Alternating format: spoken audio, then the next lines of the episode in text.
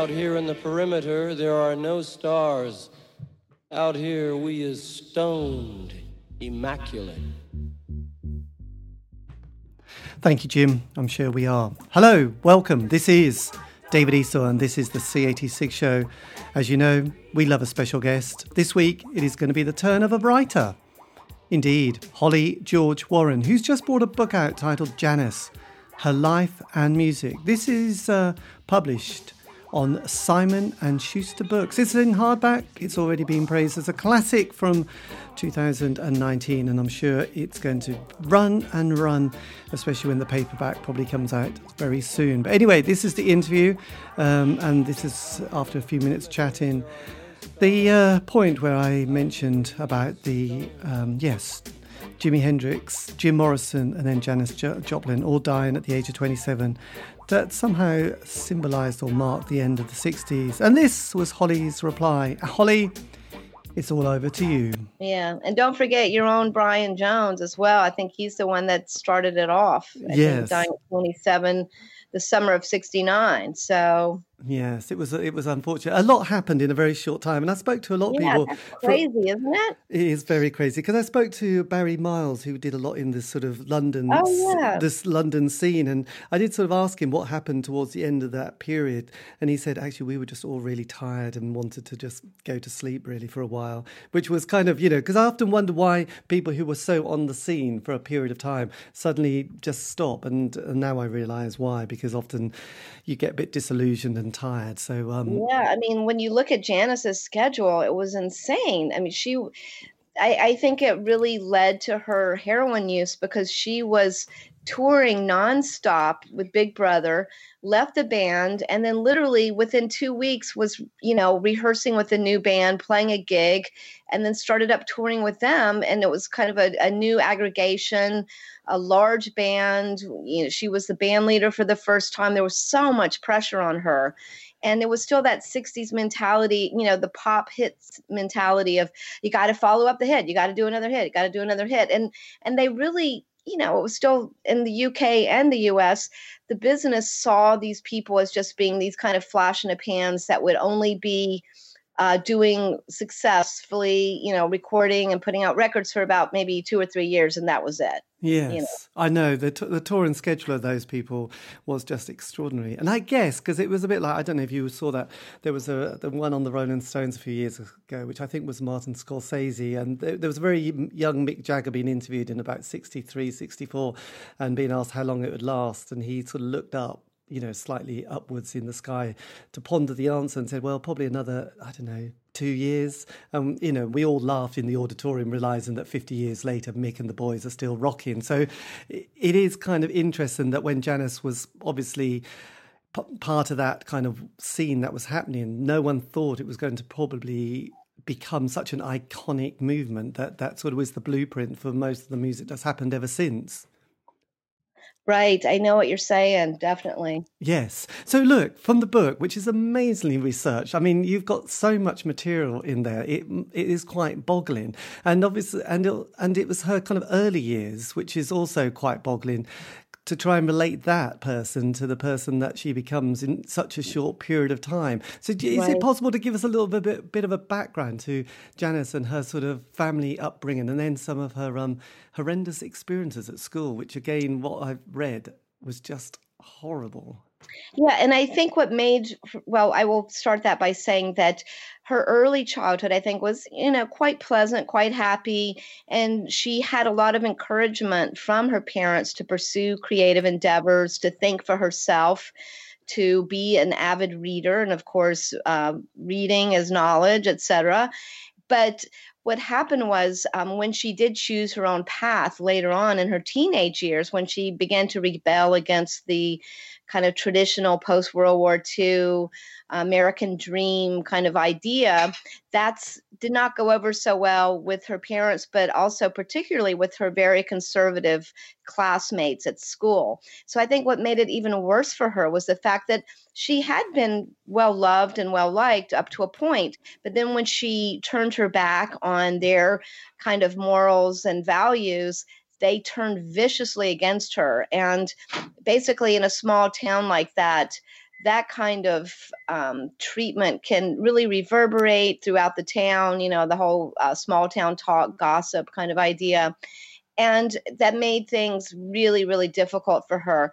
But luckily she did have a small group of friends who were a year older who were into reading jack kerouac's on the road who had also discovered odetta and leadbelly so she got to hang out with these guys. They eventually even took her along kind of like as a mascot across the river to Louisiana, where things were a lot looser, where you could go and hang out at these roadhouses and drink beer underage and listen to live bands.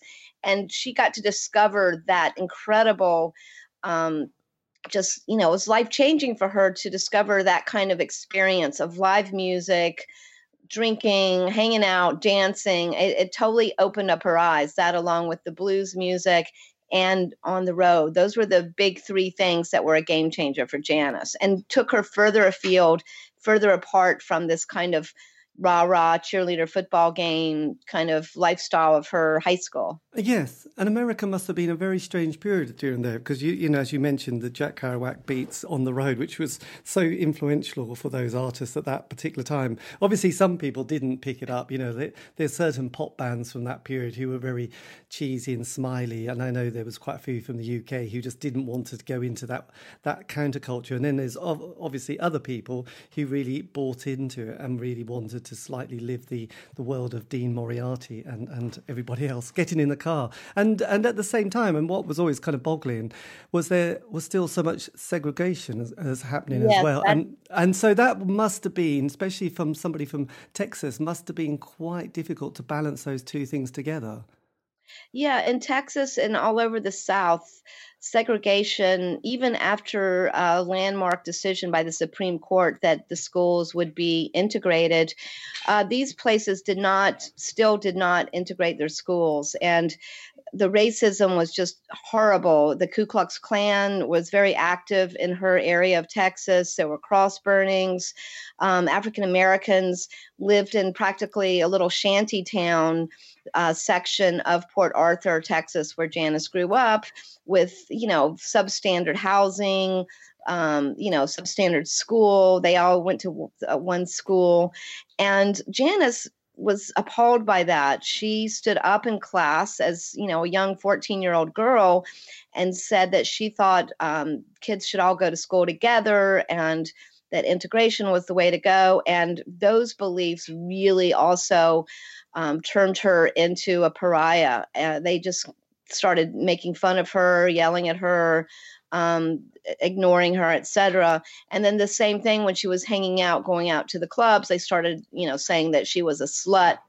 They were slut shaming her and that kind of thing as well. Yes, which was horrendous. And and then there was that horrendous you know the the incident that happened at college where the the they put the ugliest was it the ugliest um, man, yeah. and and yeah. obviously you know w- within a group of men that's kind of quite amusing but then it's, they put her up which must have just crushed her yeah it's it's weird. It's kind of like the story of her life because she would be embraced and beloved and then she would continue to do things her way march to a different drummer and then people would turn against her and ostracize her in a very vicious way. And that happened in austin texas. She first began performing in public there with a little group called the Waller Creek Boys. People were just bowled over by her voice. This was a large university and the capital of, of Texas. And even though it too was uh, very backwards in a lot of ways, it was a little bit more progressive than most places in Texas in the 19 late 50s, early 60s. Janis was in school there in 1962 and she, again, people flocked to see her play, gave her to- tons of positive feedback, but she was also um, sexually adventurous. She was bisexual. She did not try to hide it. She had boyfriends, girlfriends. And again, these jocks and these fraternity guys who kind of ruled the campus didn't like that about her, didn't like the beatniks that she hung out with. So a lot of it, I think, was a way to, you know, make a big dig at her lifestyle choices again. And yes, they put her face on these posters as a candidate for their ugly man, ugliest man on campus contest, which was an annual thing that they did. And usually the, you know, the linebacker from the football team would win. But that was such a brutal thing to do. So that was kind of the straw that broke the camel's back in Texas. And she then hitchhiked to San Francisco just the week of her 20th birthday in 1963 to find the freedom to really be the person that she wanted to be in yes. San Francisco. And obviously, that must have been the, one of the biggest kind of uh, cultural changes that anyone could have imagined, because obviously it was all going on in the west on the west coast, and and she met the amazing Chet Helms as well. Who, yeah, who, who was, yeah, and also yeah. the people from the you know you know the Grateful Dead and the Jefferson Airplane were all starting to bubble under. So there must have been a lot of people sort of gravitating a bit like somewhere like Glastonbury or London, certain yeah. places where all the sort of alternative types and freaks were sort of starting to you know. Yeah, and this was pre hippie. This was 1960. She was there the first time from 63 to 1965, pursuing a career as a blues singer. Uh, she was already writing songs. A lot of people don't realize that she had a very um, strong following, even in this early period of 1963 in the North Beach area. Um, other like older musicians, established jazz band leaders heard her sing, were very impressed. She did some of her first recordings at this time.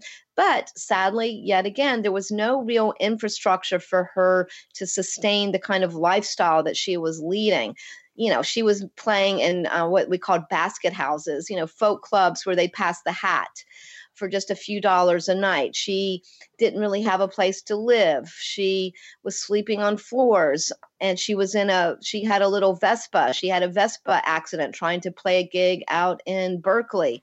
But she was starting to meet people on this little early bluegrass kind of blues scene like Jorma Kaukonen, later a founding member of Jefferson Airplane. She got to meet Jerry Garcia uh, David Nelson, who would later start New Riders of the Purple Sage, and they were all just completely knocked out by her voice.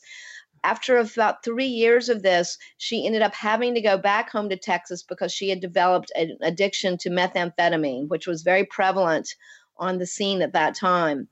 And it took her about another year recuperating. She went back to college. She actually even tried to be, you know, the all American college girl but again, as hard as she tried and she was a good student, she still was not accepted by her fellow college co-eds and classmates. She was just considered to be too weird and she was miserable. And she also had to do music. There was no way she could stop doing music. So she started singing again, writing songs. She even did a little recording session in Beaumont, Texas, before again Chet Helms, her buddy, who she traveled hitchhiked with in 63 to San Francisco. He had been part of the mover shakers of the scene that we all know of, the counterculture, the Grateful Dead. She, he'd begun managing this band called um, Big Brother and the Holding Company who uh, wanted to be like Jefferson Airplane and have a female singer. So Chet Helms sent word to Janis, come out to San Francisco. So she went there again in 1966, um, telling her family she was just going to Austin, Texas for the weekend, but uh, actually going back out to San Francisco, and that's where she found her tribe and really, really blossomed, was beloved, and became really the the queen of that scene. Yes, well, absolutely, and that I mean that was like '66 that developed, and obviously no one knew what was going to happen next. But then '67 was the summer, well, the, the, sort of summer of love. But it started in January with the um, there was a gathering of the tribes, weren't there, in San yeah, Francisco, the Golden now, Gate yeah, San Francisco was really where I mean, I think personally 66 was the true summer of love. By 67, it had become more of a media kind of thing. But 67, about one year after Janis had moved there and joined Big Brother, was when she really broke through in the US and the UK at the Monterey Pop Festival in June of 67, which got lots of attention. A lot of press people were there. Derek Taylor, of course, the beloved uh, pressman to the Beatles, was uh, in charge of publicity and had invited everybody all over US and the UK that was writing about music to cover this. And everyone went nuts over Janis and she made all the headlines.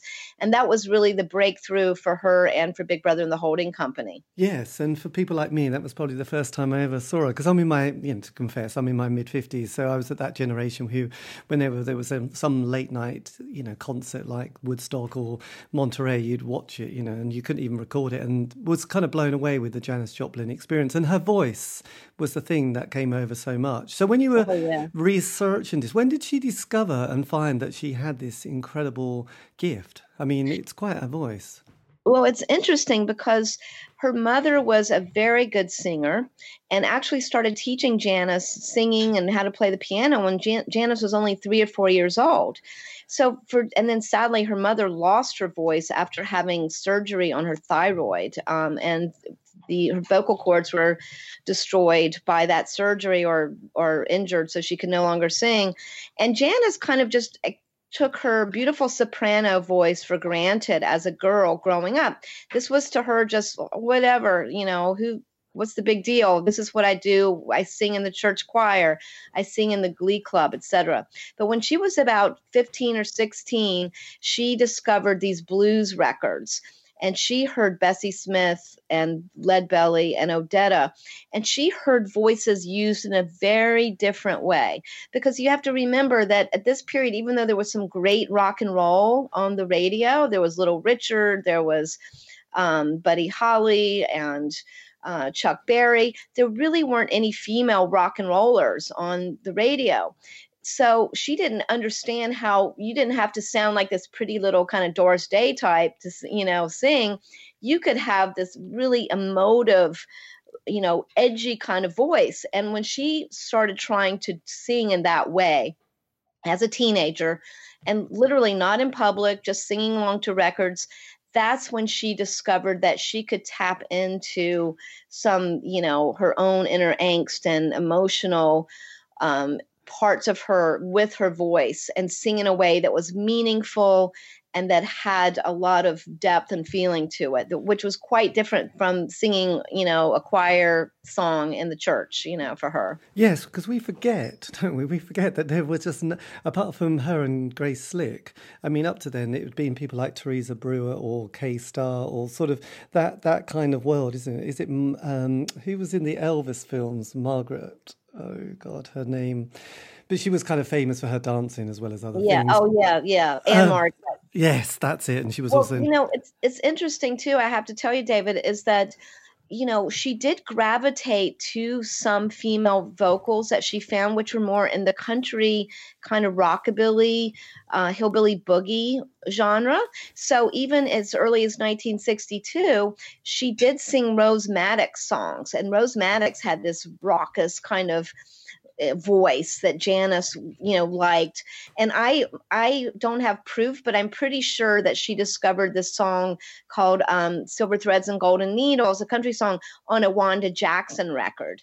So I posit that she probably heard, even though Wanda Jackson was not that well known, she had this amazing raucous voice that uh, got some airplay with Let's Have a Party around 1959, 1960.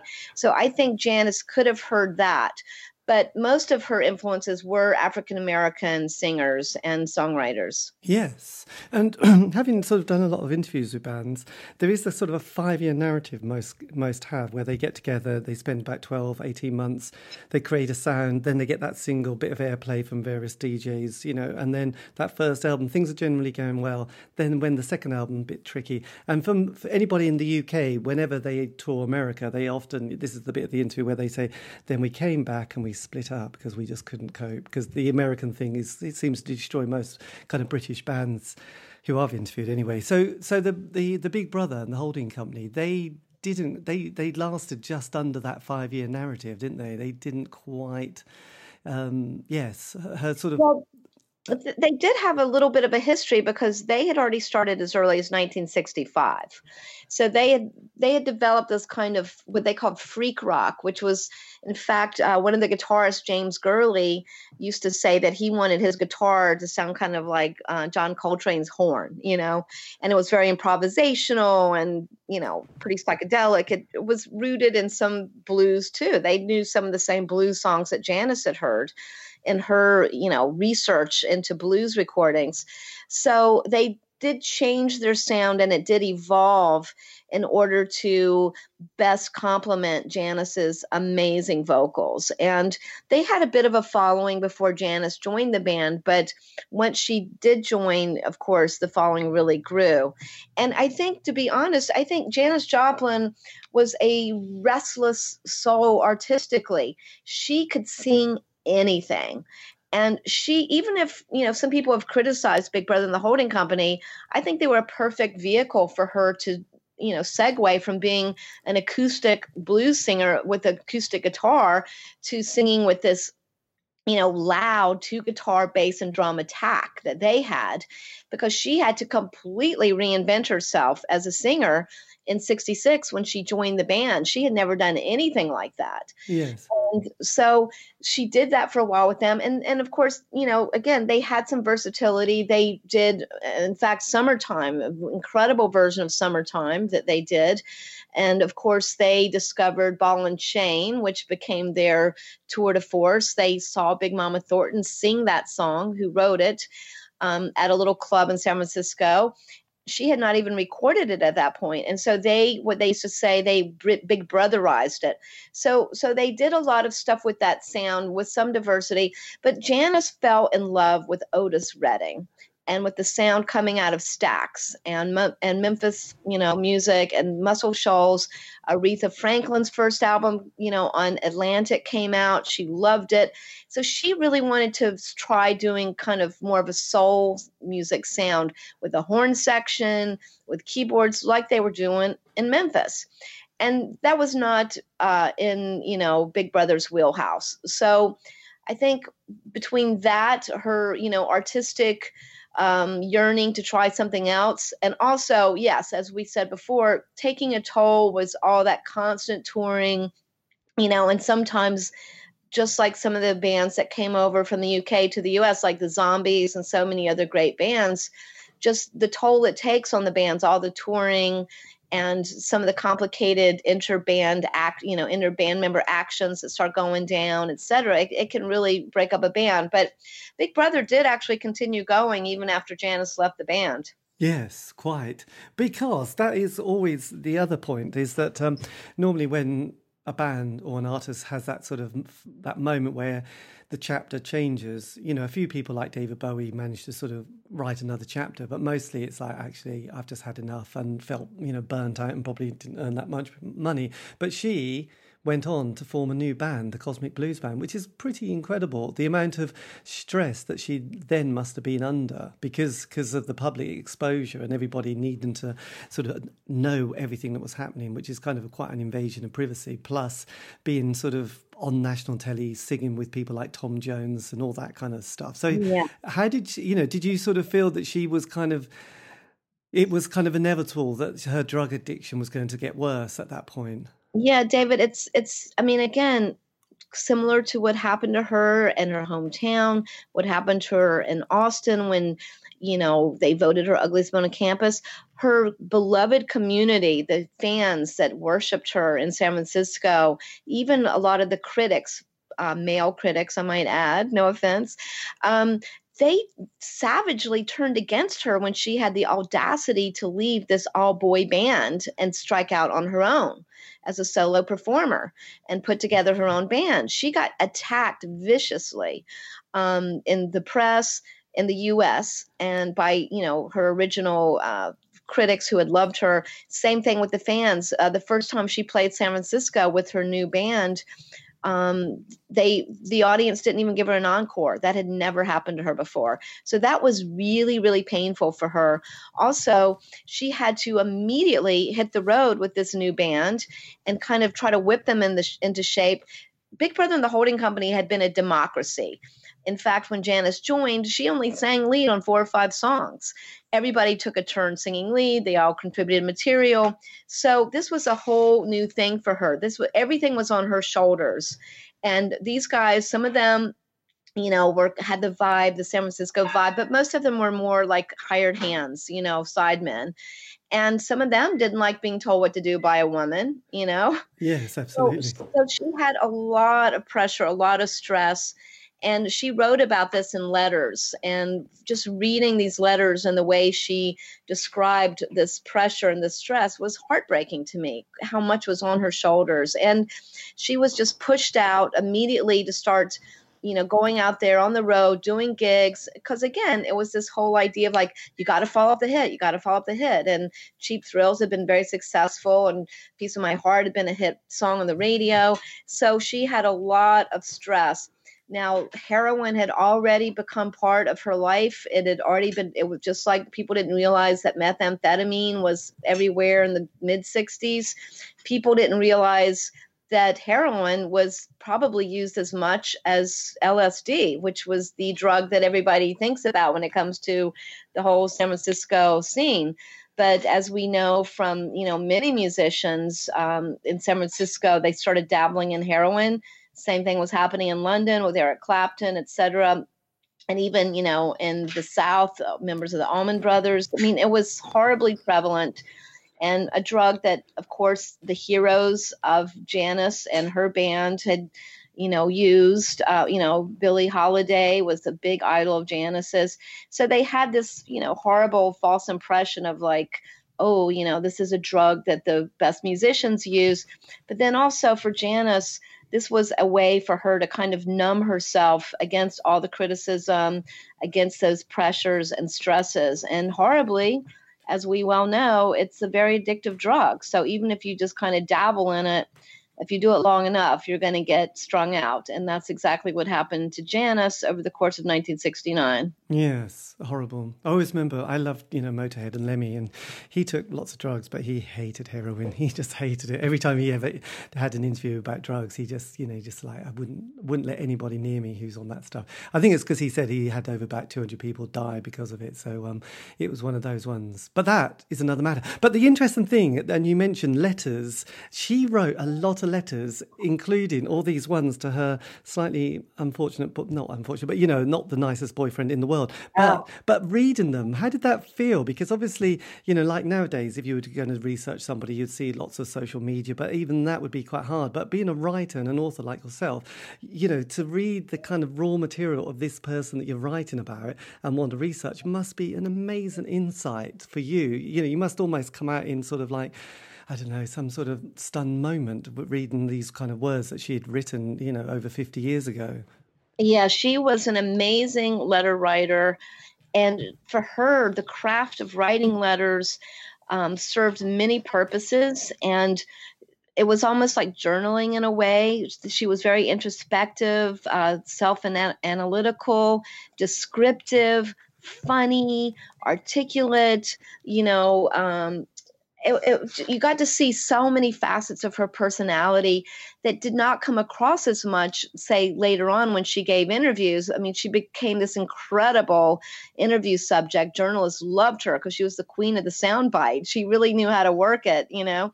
And same thing with her image that she created, or her persona that she created to really sell herself as, you know, this rock star, which you've got to do.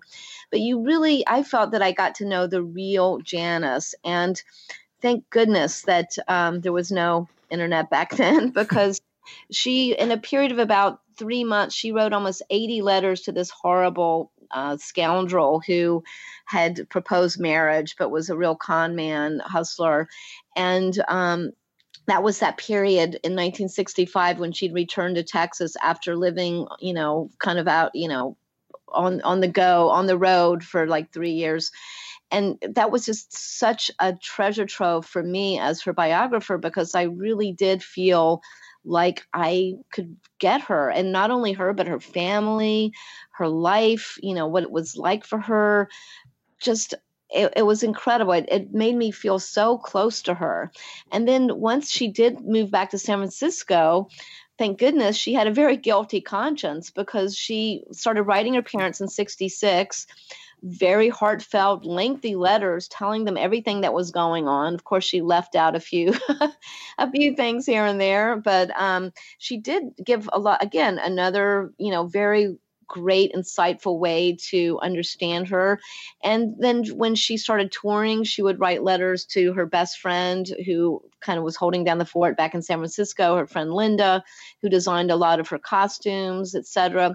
So so I got to see the different sides of her and the way she thought um, through these letters that were just amazing. And they really helped me to tell the story too. I could help i could quote from her letters. Thank goodness um, the family the estate her siblings are fortunately still alive. And they gave me permission to quote from these letters um, as needed so it, i think it really helped to enrich the text of the book to and enrich the narrative to have Janis's voice come through from these letters. Yes. Well, God, that was amazing. I mean, I can't believe how how much archive you you managed to sort of track down and find, which is for a writer is it, it just must have it must have been incredibly exciting, you know, to sort of keep going. Oh my God, I found another letter, and just read in another one. You must have almost been transported back as if you know she was almost not re- writing to you, but just having that. Oh my God, what happened next? Kind of. Yeah, exactly. Yeah. Well, her uh, parents, her family had saved all the letters that she wrote home, even little postcards and stuff, which were just really fun to read. And then the guy, the cad, who's no longer here, he's passed away, but over the he had saved all of his letters too, thank goodness, from 1965 because you know she wasn't famous then or anything. But you know, maybe I guess he was enough of a hustler to know he might have a good thing on his hands. Who I mean, she had, like I said, when he met her, she had had quite a bit of success locally in San Francisco, playing the coffee house circuit as a blues singer. But you know, she was gradually becoming a meth addict. So, but still, he did have the foresight to save these letters. And then over the years, he had sold them off. So I was able to find a lot of the letters um, that had been collected and purchased over the years by Rare Manuscript and letter, you know, uh, letter collectors um, who lent me copies of them, you know, auction houses and things like that. Yes, and then obviously as the decade sort of came to an end, to you know there was there was obviously Woodstock, and then you know obviously it's kind of interesting because because there's been a lot of mention about Woodstock, and I know you've done a book with Michael Lang, haven't you, as well on, on right, Woodstock, yeah. which was which is also fascinating, and it's one of those kind of things that are is still quite boggling, and because there was a lot of talk about it this year because of various yeah the anniversary and the right. fact that it was so close to being such an catastrophic disaster, but she was there as well as the Monterey, so there there was a really interesting sort of difference between those two events because if it wasn't for, for Woodstock, if it wasn't for that amazing film and sort of almost like good PR, it would have almost been sort of written as like the worst disaster of all time, almost making right. you know because I don't know I, you you must have sort of done so much research on that, but but that sort of that period and then sort of the Rolling Stones at Altamont as well. Things obviously, did you get the sense that that that it was all getting pretty grubby and slightly nasty as well as as kind of the decade was finishing up? Well, even you know, even in Janis's letters and things like that, um, she still had this incredible enthusiasm and excitement about performing. She loved performing. She loved connecting with her audiences. And in fact, um, she played Europe and did the Royal Albert Hall, which she sold out. And one of her greatest achievements, I think, in her mind, was getting the traditionally a little bit more um, staid audiences who usually sat politely in their seats at the Royal Albert Hall, she got them up out of their seats, up dancing in the aisles, some of them storming the stage, and she was thrilled about that. But um, when she was performing in 1970, by this time, you know, the so called counterculture had been, you know, as we say, co opted perhaps thanks to media, etc. So she was looking out to her audiences and seeing maybe like teeny, she would even refer to them as teeny boppers, you know, kids who were just there to see this latest, you know, person who was on the cover of Newsweek or, you know, because she becomes such a big media star. So she, you know, that kind of, um, bummed her out. She, you know, didn't feel like she could connect with them. But actually, as a matter of fact, I think she still was connecting with them. I've interviewed so many people that saw her even up to her very last ever concert in August of 1970. She played an afternoon show at Harvard University, an outdoor stadium, with her final band, Full Tilt Boogie. And people who were there still remember that concert, you know, almost 50 years ago as if it was last week. She was so powerful. She connected with them so incredibly. And then she would hang out and mingle with the fans who stuck around afterwards and pass around a bottle of wine and stuff, you know? Yes.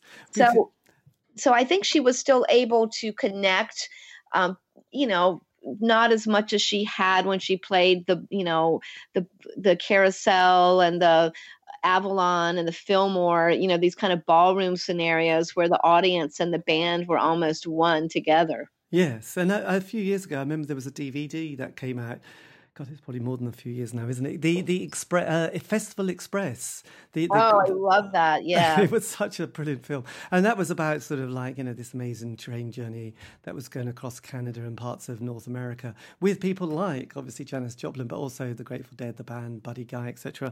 And that again, you know, she's looking really on it, and you're thinking, my God, she's actually there isn't you know, she's not going to last another year, which is incredibly depressing at the same time. Yeah. Yeah, she knew that she was really blowing out her voice and partying too hard. And by this period, she had stopped doing heroin. She got off, she, you know, tried to get off several times and kept relapsing. But um, by the late spring of 1970, prior to Festival Express, she had gotten off heroin. However, the drinking um, had probably increased. I would say she'd been drinking since she was a teenager. I mean, I think that drug was much worse on her voice than heroin was. Um, I mean, physically, alcohol can really tear up your vocal cords, etc. And um, so, yeah, she's pretty three sheets to the wind. And some of the great uh, footage of her, you know, hanging out playing folk songs in the train car with Jerry Garcia and Rick Danko. But again, she looks very happy. I mean, she was bonding with, you know, Jerry who she'd met back in 1963. You know, I mean, there's this one part every time I see it, it just, oh my gosh, my eyes well up. Jerry just, she's, you know, calling out this old, uh, you know, folk song that they used to do, you know, in 63. Alberta, let your hair hang down and Jerry just grab looks at her and they're locking eyes and he's like, Janis, I loved you since the moment I first saw you, you know, and it's just like, oh my God, these guys have been through so much together. And, you know, then we lost her just a few months after that. Yes. And actually, you know, having to write that last bit, it must have been incredibly hard, you know, to sort of get the tone and to sort of to do justice to it. So did you was that quite difficult writing about those those last kind of months and that particular day? It it was hard, and I I have to say that I tried to approach this book though. I I feel like. I wanted to approach the book telling the story of her life and her journey as a musician. And sadly, we do know the end of the story, but I don't think we had enough um, information about her work that she did as a musician, how how much living she did, and all the effort she put into becoming the singer that she was.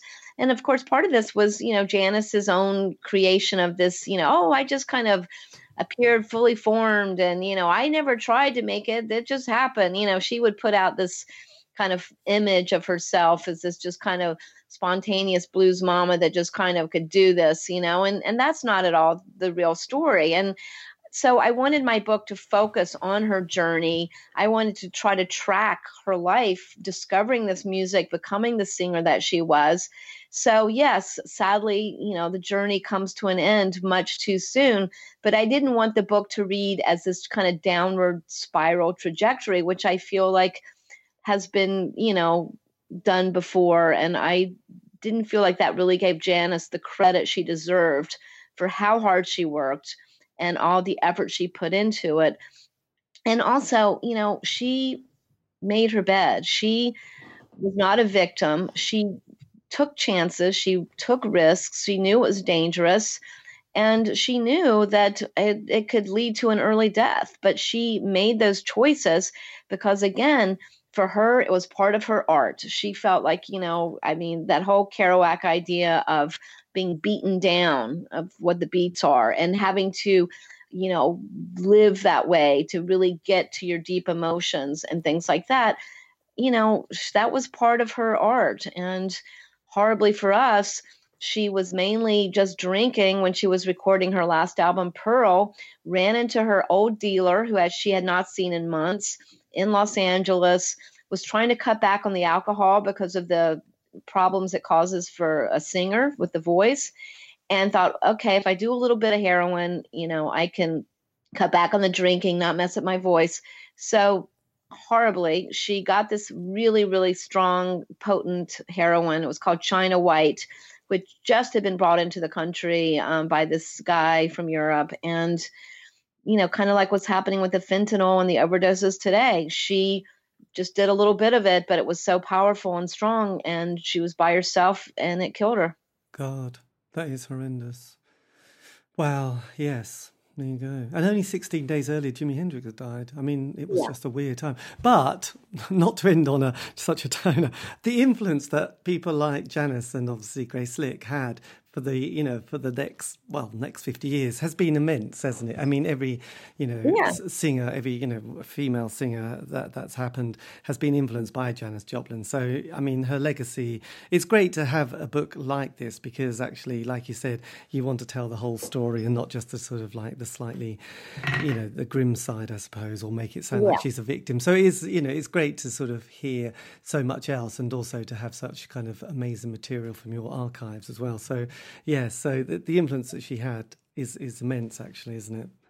Yeah, it's incredible. And I love seeing, I teach at a university and I love seeing my students' reaction when I play them, you know, Janis doing ball and chain at Monterey or um, doing Tell Mama, the Etta James song at Festival Express or on the Dick Cavett show. You know, there's so much great footage of her performing that now that they can experience the you know magnificence that is Janis Joplin that you get it from the records for sure but when you see her on stage and how much she put into her singing and how transformative that was that it reaches to you know this the latest generation. I mean this is probably the third or fourth generation of of music fans that can discover her anew and it's very powerful experience for them and I, I, I don't think her music has gotten old. It's not at all stale. It still sounds very fresh,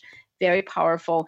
And what was great for me working on this book was going back and really listening to a lot of her music that I hadn't even really listened to that carefully before. When her first solo album came out 50 years ago, you know, as I mentioned, she was being um, highly criticized by a lot of critics because she left Big Brother. And this is a great album that never got its due.